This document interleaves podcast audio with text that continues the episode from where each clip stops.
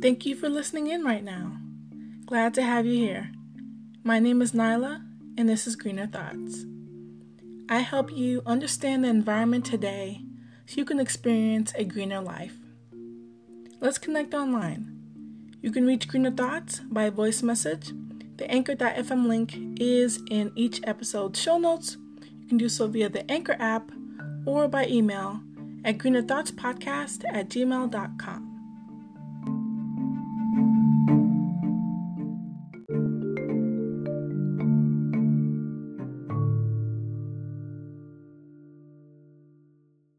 Hello and welcome back, everyone. There aren't any episode announcements. I'm going to just start into the next segment, and we're going to just talk about the different headlines from the hemispheres. Of course, it is an amazing segment where we talk about and discuss briefly all types of headlines of environmental news all across the globe. The first headline is pretty alarming, and it's pretty sad as well, because there was a recent death in the news out of Australia. Australian surfer dies after attack by 10-foot gray-white shark, and it was reported on HuffPost in the environment section, and it comes out of New South Wales, NSW. And so it was from Queensland, where there was a 60-year-old surfer who happened to die off the east coast of Australia. And it was because of an attack by this huge 10-foot great white shark. And the victim's name was not released for different reasons, privacy concerns. And I'm really glad that happened, because even in the U.S., victims... the names can't be released if they're under a certain age or other circumstances, so I'm glad that they gave the victim and their victim's family their privacy. And the victim had been attempted to be rescued by different surfers who were around, and they made all the best efforts to rescue the victim, but he did not, of course, survive. And, the rescuers were applying first aid to his badly injured leg, and they were fighting off the other sharks that were trying to, come at the surfer, and they also helped bring him to shore. So they did all that they could, and it was pretty out of the ordinary, because Salt Beach, which is near Kingscliff, and all the Australian listeners, you'll probably be more aware of this. Other area beaches around in New South Wales, they were closed after the attack, but it was the third fatal shark attack off the coast of Australia in 2020.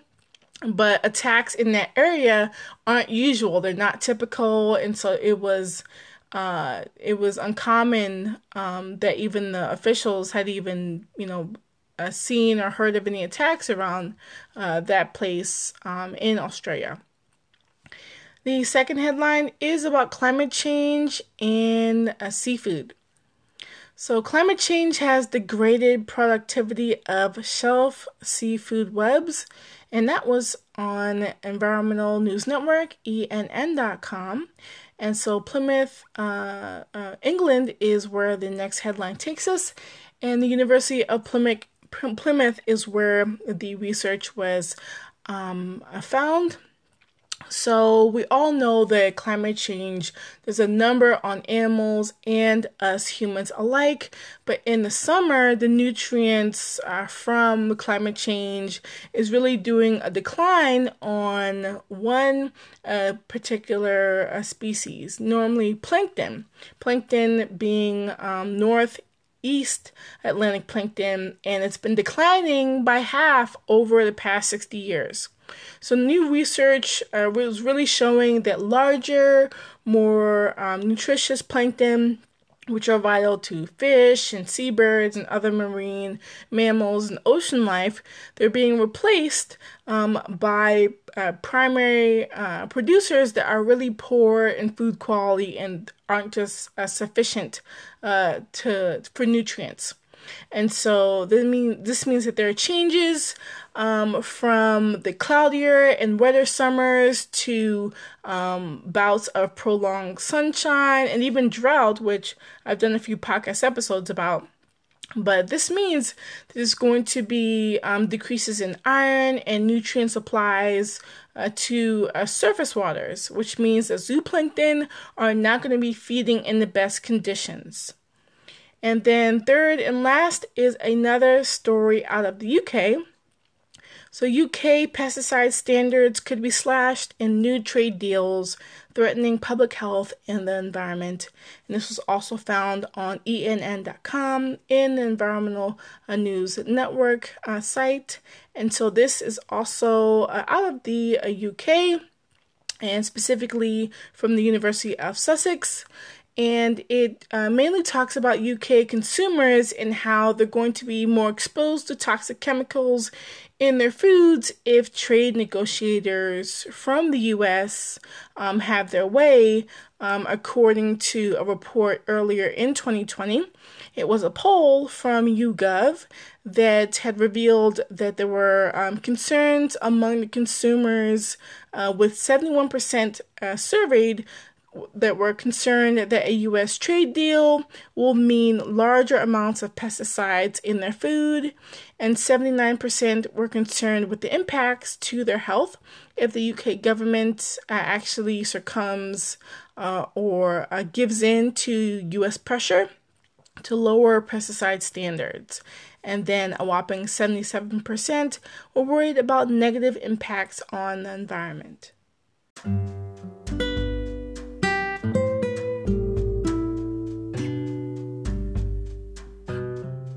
Alright, there is some really great news for this podcast episode, and it's great because it comes from a really awesome source I use for the research, ScienceDaily.com.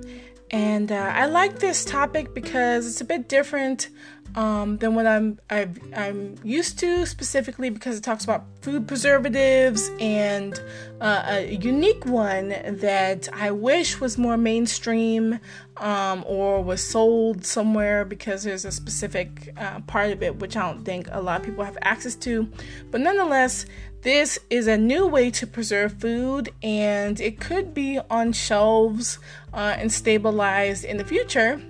So why not get a heads up and talk about it now? I've talked about different episodes on food, how to get the healthiest foods that you can, how to preserve foods, interesting waves in food science. And so I think this is one of the episodes to add to that list. And if you love, saving money, or, not wasting food, how to compost is another podcast episode I did. It's one of my more popular ones. Then I think that you'd love this episode as well. So we're going to dive into it and talk about the amazing ability of food preservation.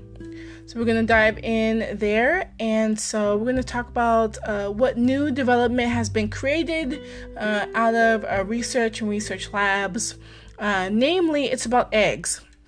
Eggs are an amazing food, very diverse food, but sometimes they're wasted inexplainably. But they are an otherwise amazing base for an inexpensive coating that will protect your fruits and vegetables. And these are what the findings that Rice University researchers found. So out of the Brown School of Engineering, they the different material scientists and their colleagues, they found that they developed a micron-thick coating that will really solve a problem for consumers as well as for the environment. But I cannot wait to see how this pans out, especially in the near months and years. Maybe this will be on the shelves and you can use it. So their work was published in the journal Advanced Materials.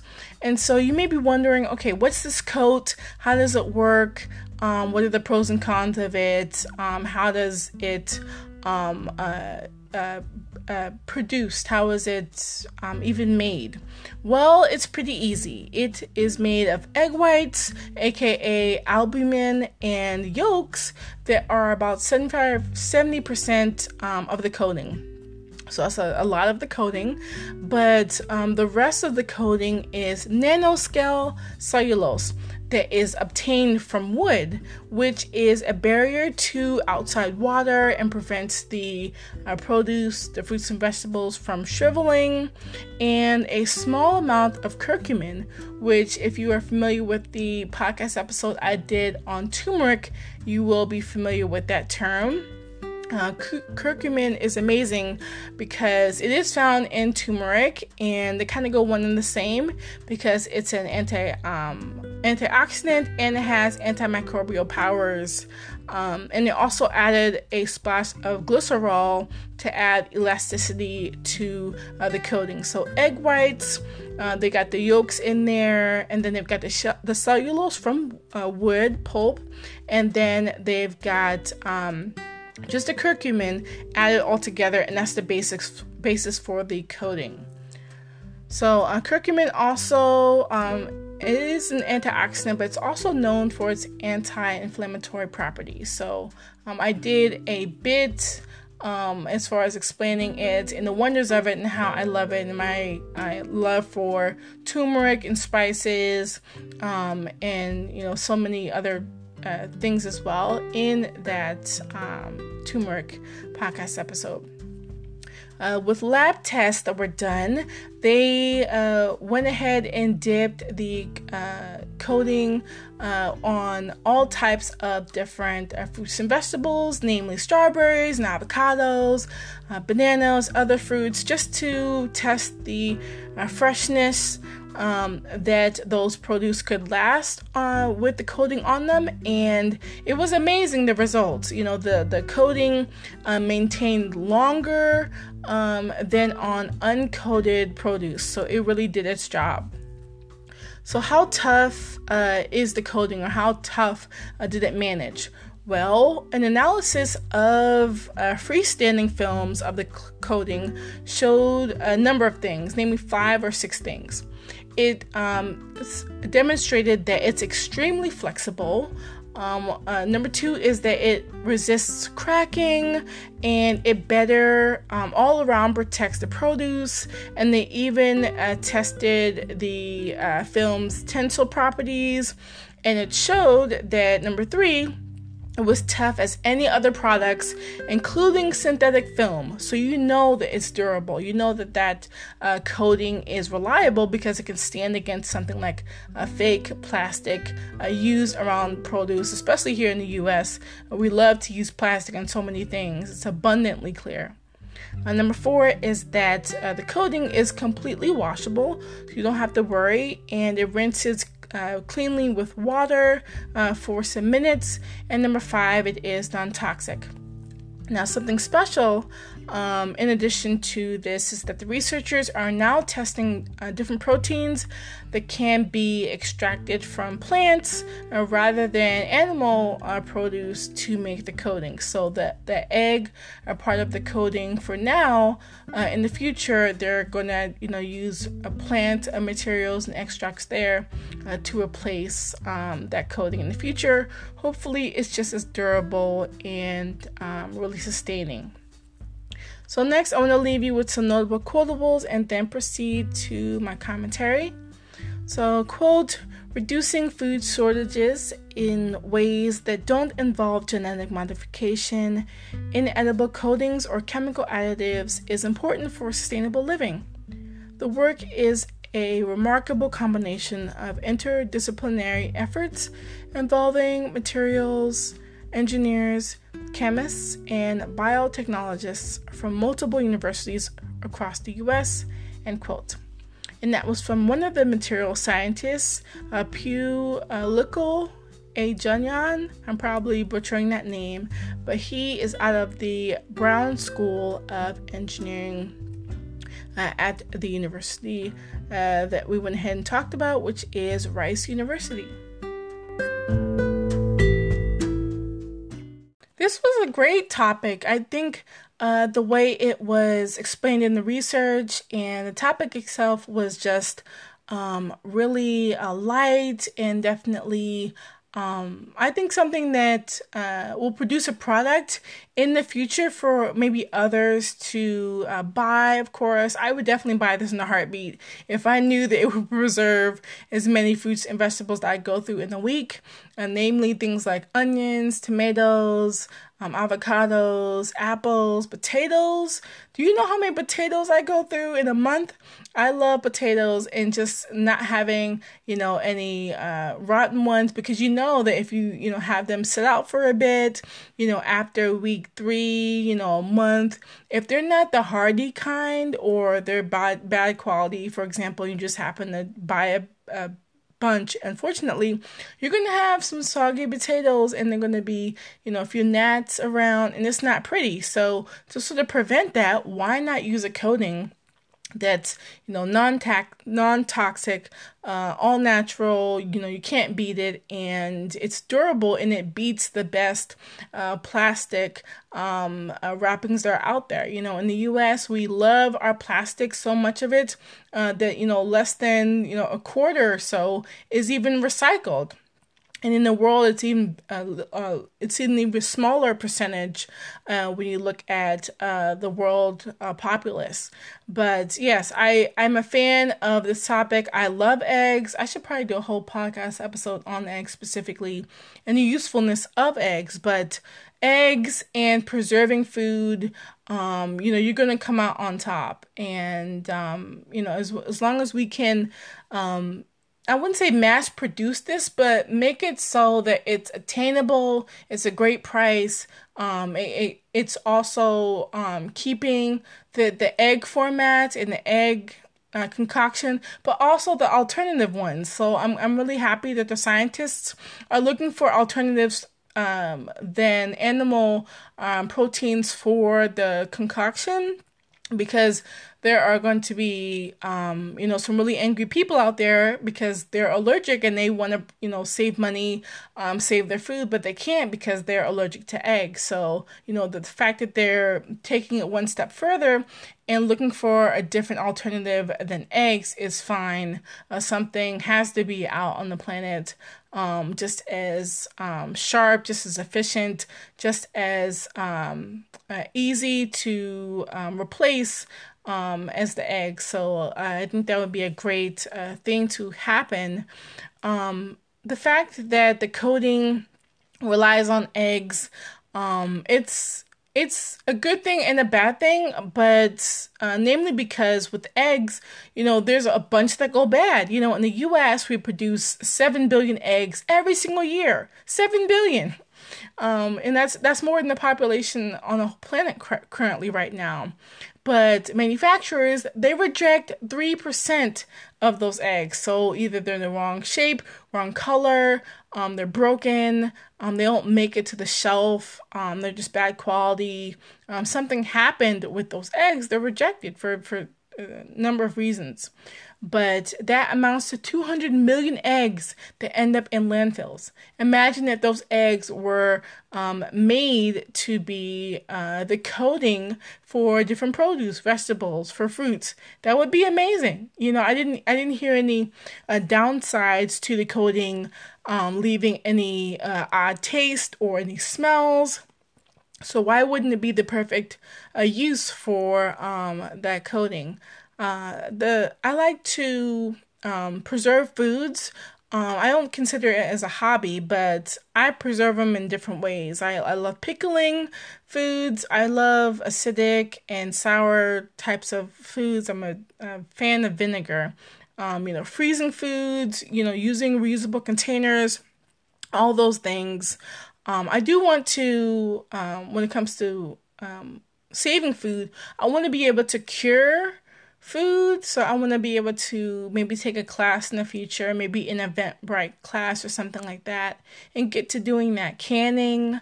I don't want to wait till I'm a grandma to learn how to, can food. And I want to be able to make my own preserves especially with fruits in the next few years. I think of it kind of as a seasonal thing, like as a fall and winter tradition, which may not be as common, but I don't know. I think it would be great to learn how to do that because it's a spirited type of activity where you can involve family, friends. It can save you so many dollars down the road. And it's a valuable skill that I don't think is taught enough as a whole. So if I could, I would definitely cure certain things. I don't know if I can cure things that aren't meat because I kind of want to stay away from, eating all types of, different meats that I don't have to. I'm trying to stay away from that in general. But maybe, seafood things or other things. I have to get into the research bit of that. But, those are just my goals for food preservation because this coating and the use of this coating is kind of a way to preserve food until you need it.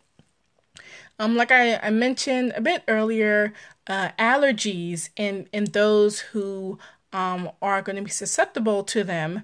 This, the egg-based coating, it can be easily washed away, and it's safely, able to be used on fruits, vegetables, mainly. So I think it's valuable that way. But for those who, are really skeptical, maybe there are other, produce washes available for you or something else. Maybe there's going to be a different type of coating in the future that you can use.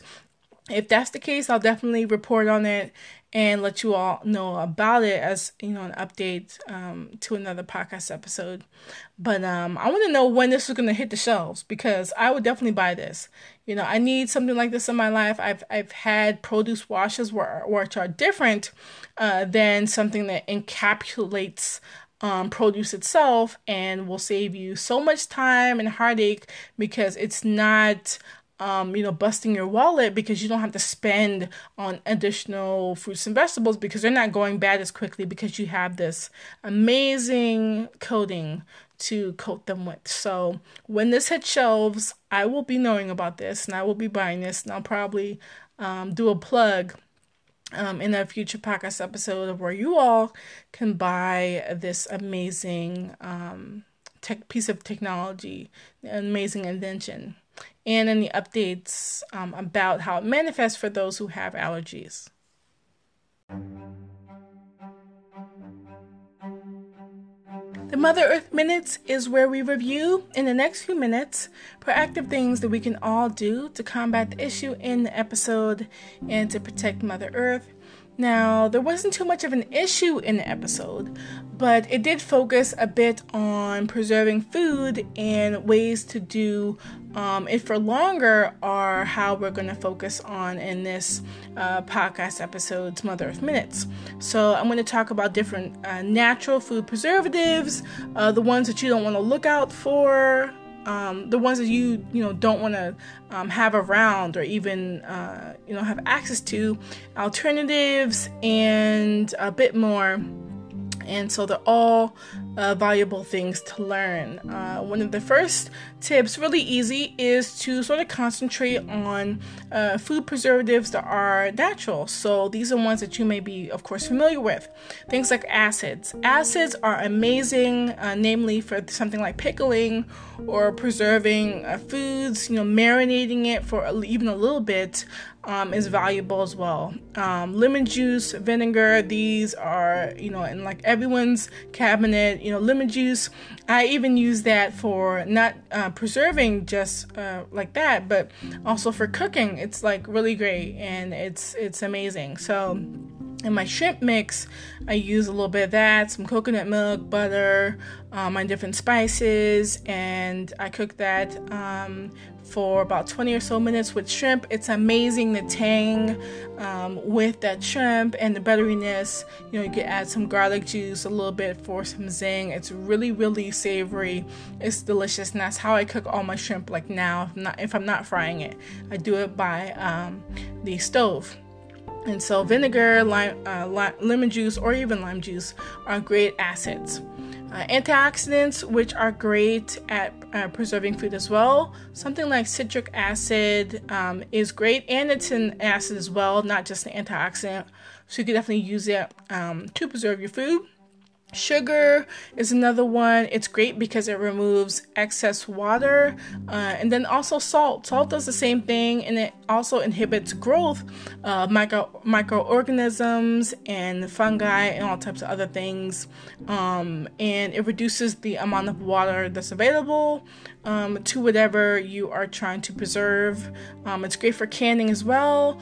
You could also do it on meats. It's a great way to preserve meats, and then you stick it in the fridge. There's an amazing YouTuber I follow, I think called Guga Foods, and his channel is amazing. He brines some meats, but he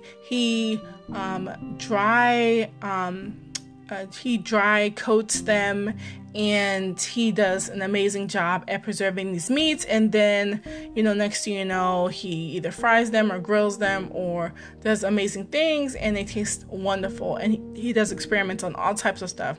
He dry brines them, or I think that's the term. If it's not, I'll just correct this at another time. But he coats the meats in different stuff. One time he did it in all butter. He did one in all type of salt, and then another in peanut butter. It's amazing what he does with the different meats, and they're expensive too. So really, really cool.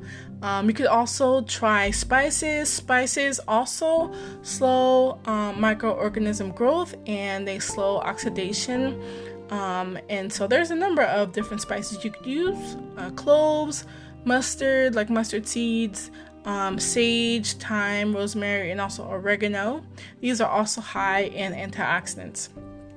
Number two is to get in on preserving in different ways. So, most commonly is refrigeration or freezing. Freeze drying is another one.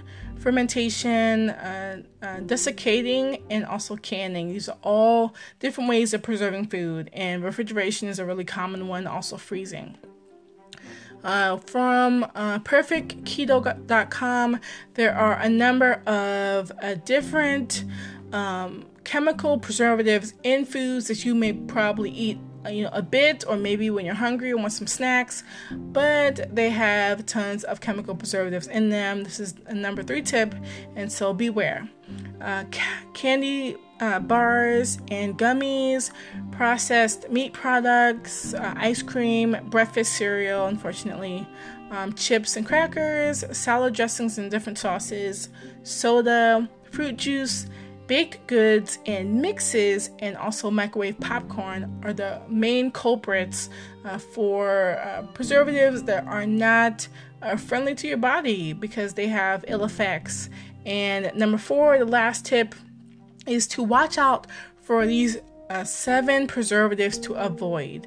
I've talked on some of these in different episodes, mainly dealing with foods, but I have them all here for you, so you can definitely put this podcast episode on repeat, share it with friends, share it with that person who just loves snacks, can't stop eating anything. But I recently watched a episode of Freaky Eaters, the U.S. version, where the lady, all she did was eat ice cream, and I was so angry. I was like, how is she still alive and she's eating ice cream like it's nobody's business? You guys gotta search this for yourself.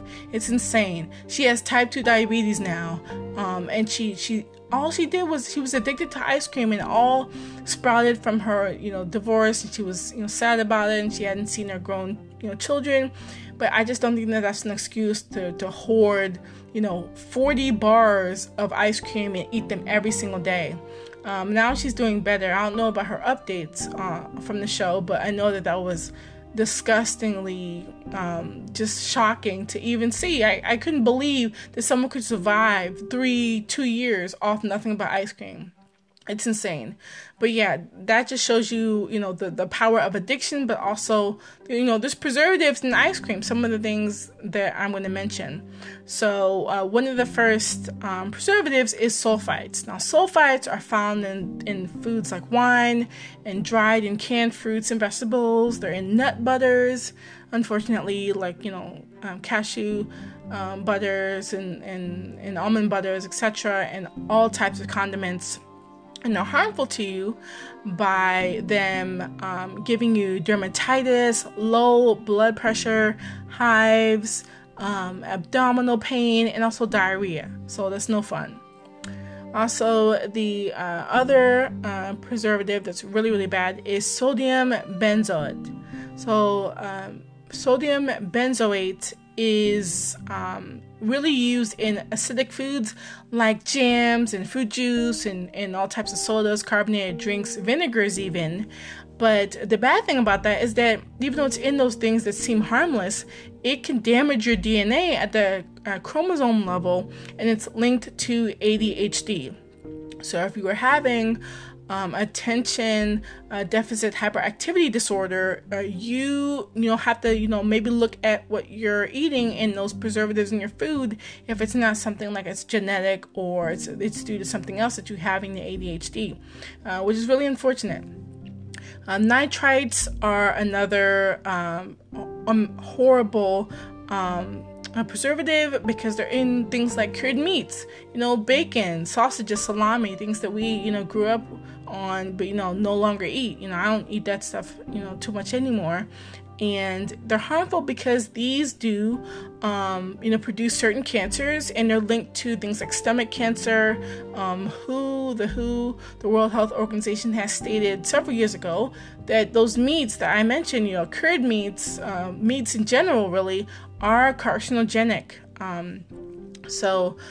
The next preservative is BHA, which is pretty common. You'll see it on all types of processed foods. But they namely do a few things. They prevent oils from becoming rancid or bad. They preserve flavor, odor, color in packaged foods and in processed foods. But on the flip side, they are a human carcinogen, and these things lead directly to cancers developing. So in rats, these lead to tumors in their stomachs and their bladders. And if you don't want that in your body, then don't ingest BHA. The next preservative is calcium disodium EDTA, which is disgusting to even say because it doesn't even sound like real realness that it should be even in food, but it is used to make things seem real, as in preserving color, odor, flavor, even texture in food. So it gives it that seemingly normal flavor, but it's not real. You know, you'll find it in things like dressings and mayonnaise, and even in soft drinks or canned goods.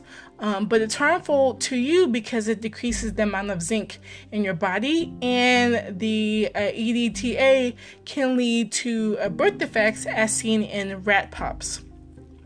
Next is sorbates, which do help control bacterial growth like mold and yeast on different products and in foods, like in cheese and meat and baked goods, but they do also cause DNA damage to human immune cells.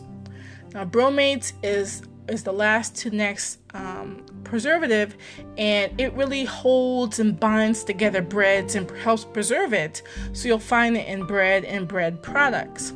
But it's harmful to you because it is a carcinogen, and it leads to tumors and them being found in your abdominal cavity, your kidneys, your thyroids, even.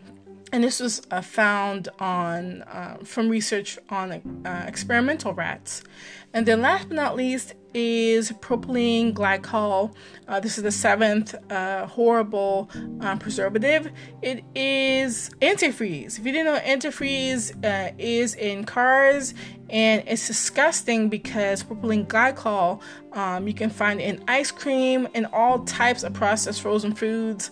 I've seen it on different foods, definitely, while shopping. It's gross, and so I avoid those type of foods. It's nasty that we even allow propylene glycol in our foods. But the main things that it does is it creates havoc on your body because it has different symptoms like lactic acidosis, which is you having problems with your liver and kidneys, and they can't remove the buildup of lactic acid. And also it causes central nervous system depression, you get seizures, hypoglycemia, and you also have trouble breaking down red blood cells, and you can end up also in a coma.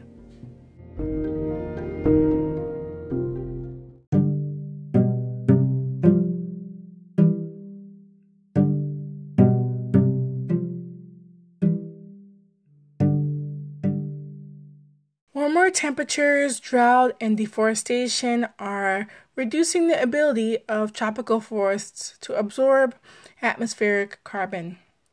That was the Eco Fact of the day, and it was sourced from the Sierra Club, Sierra magazine in the May-June 2020 issue.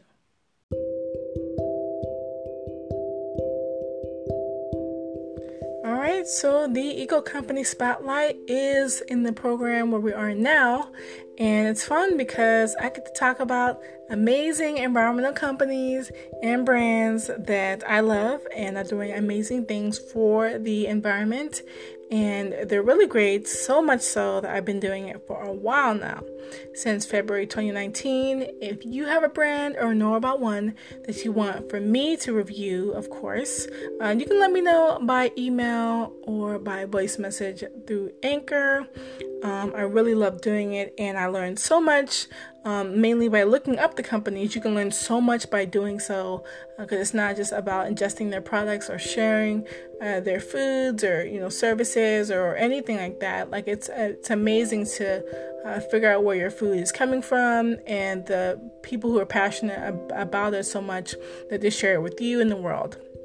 So one of the latest brands and companies is called Tiesta Tea, and it all started with an amazing male duo where they went abroad for a college semester to Prague. And so the co-founders, Dan and Patrick, they were amazed with the phenomenon of loose tea, and they loved it so much that they wanted to bring it back to the States.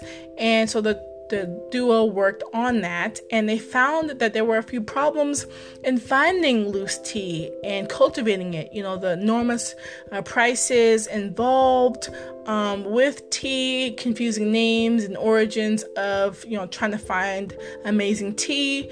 And so they wanted to focus on just the function of tea itself and the different flavors. And they wanted to do amazing partnerships with cafes and grocery stores, and they continue to do that. And they also wanted to make sure that it didn't have a necessarily essential place. So that means savings all around because there's no overhead. And so they also wanted to combat, different countries and regions around the world not having clean access to water. So Tiesta Tea sets aside a portion of every sale of their bottled teas to build water wells, and they build these wells in communities like in Nigeria that has and is home to some of their ingredients for their teas. And they are founded in Chicago, Illinois, and they were founded back in 2010. So as far as a commitment to sustainability, Tiesta Tea products are really great because they are caffeine-free, they are non-GMO project verified, they don't have any artificial flavors, they do not contain sugarcane use or even tea extracts, and they do have recyclable packaging.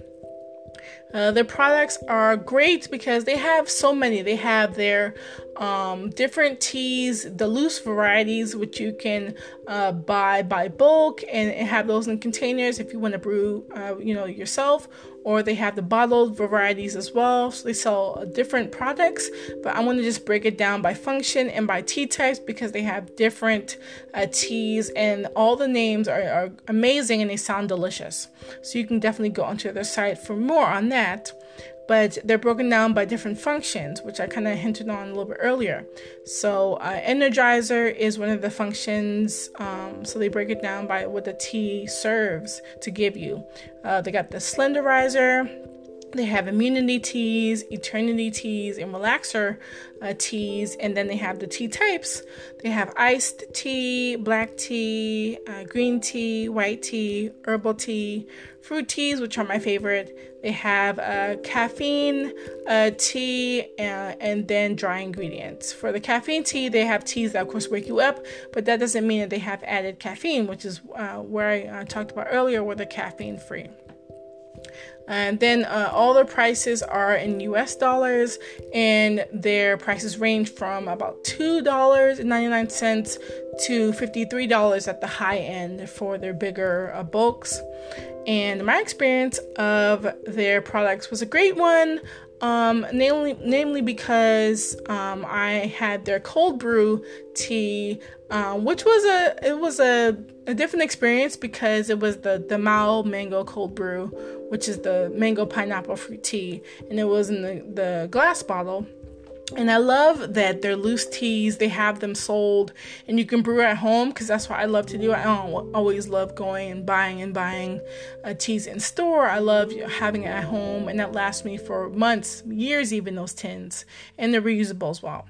I love that the fact that they were found in so many stores valuable because it's great if you don't want to purchase online, but if you do, they have the options there on their site and a few other places where you can get their stuff online, which is valuable. You know, you can't always find that good medium, and the fact that they're sold in so many stores across the nation and the US is brilliant. The flavor wasn't the strongest, but I wish that it was. I know that they don't use too many sweeteners, so I just wish that would have been more strongly pronounced, even though it's something that they probably won't improve on in the future because they don't use too many, sugarcane sugars. They don't use things like that. They don't use anything that kind of impedes on the flavor of the tea. They want the tea to speak for itself, and so that's amazing. But for me, I'll probably have to try more of the fruit teas and then add things like agave sugar or honey to them, agave nectar, not sugar, or honey or something else to them that makes it sweeter on my end.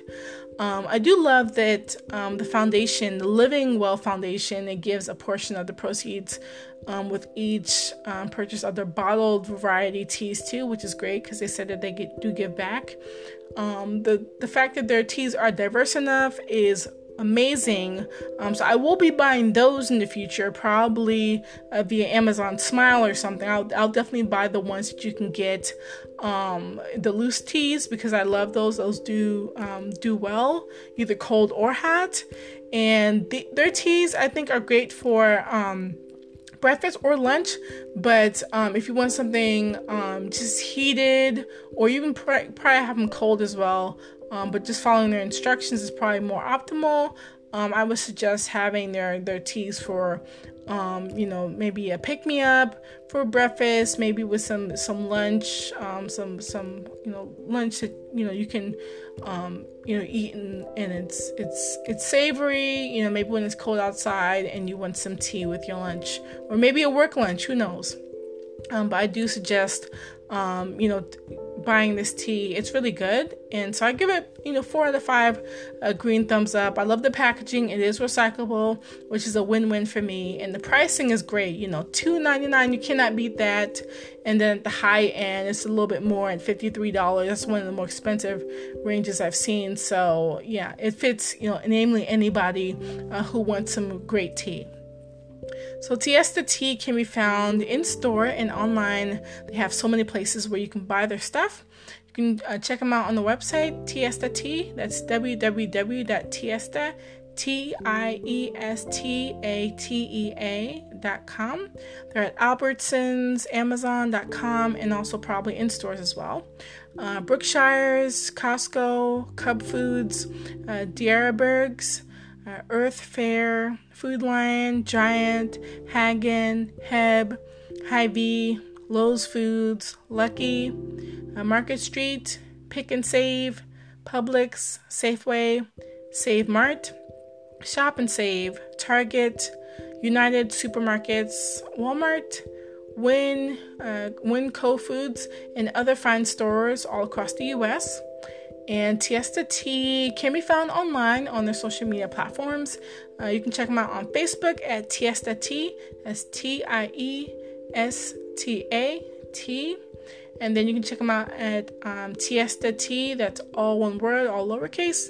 They're also on LinkedIn at Tiesta Tea Company. They're on Pinterest at Tiesta Tea. They're on Twitter at Tiesta Tea, and also on YouTube at Tiesta Tea. And I recently subscribed to their channel.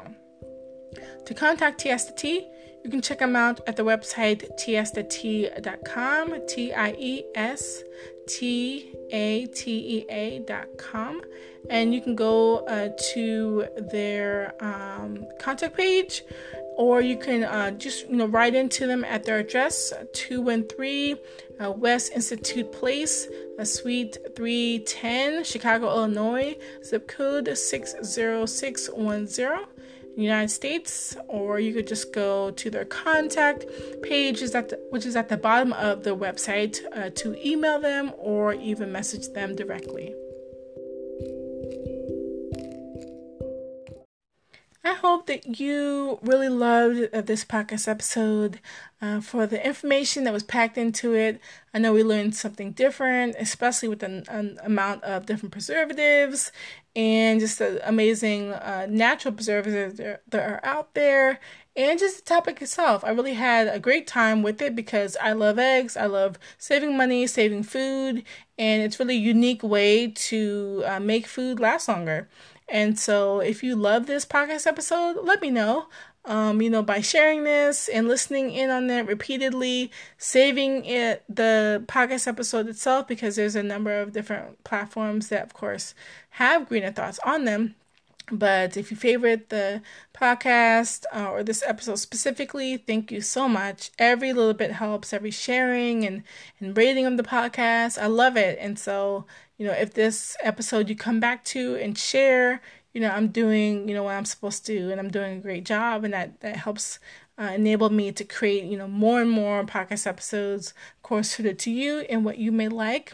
So this was fun. So thank you for tuning in and listening, and I hope that you will take this information and learn, and expand upon more ways to preserve food, what preservatives to avoid, of course, and so you let friends and family know about this, especially those who eat, a lot of junk, or, have habits that are hard to break, and, you don't want them to suffer, down the road from the ill effects of, some of those bad preservatives that we talked about. So again, as always, be sure to tune in next time for the next podcast episode coming up soon. But until then, please take care of yourselves. And as always, please take care of the planet. Take care. Bye.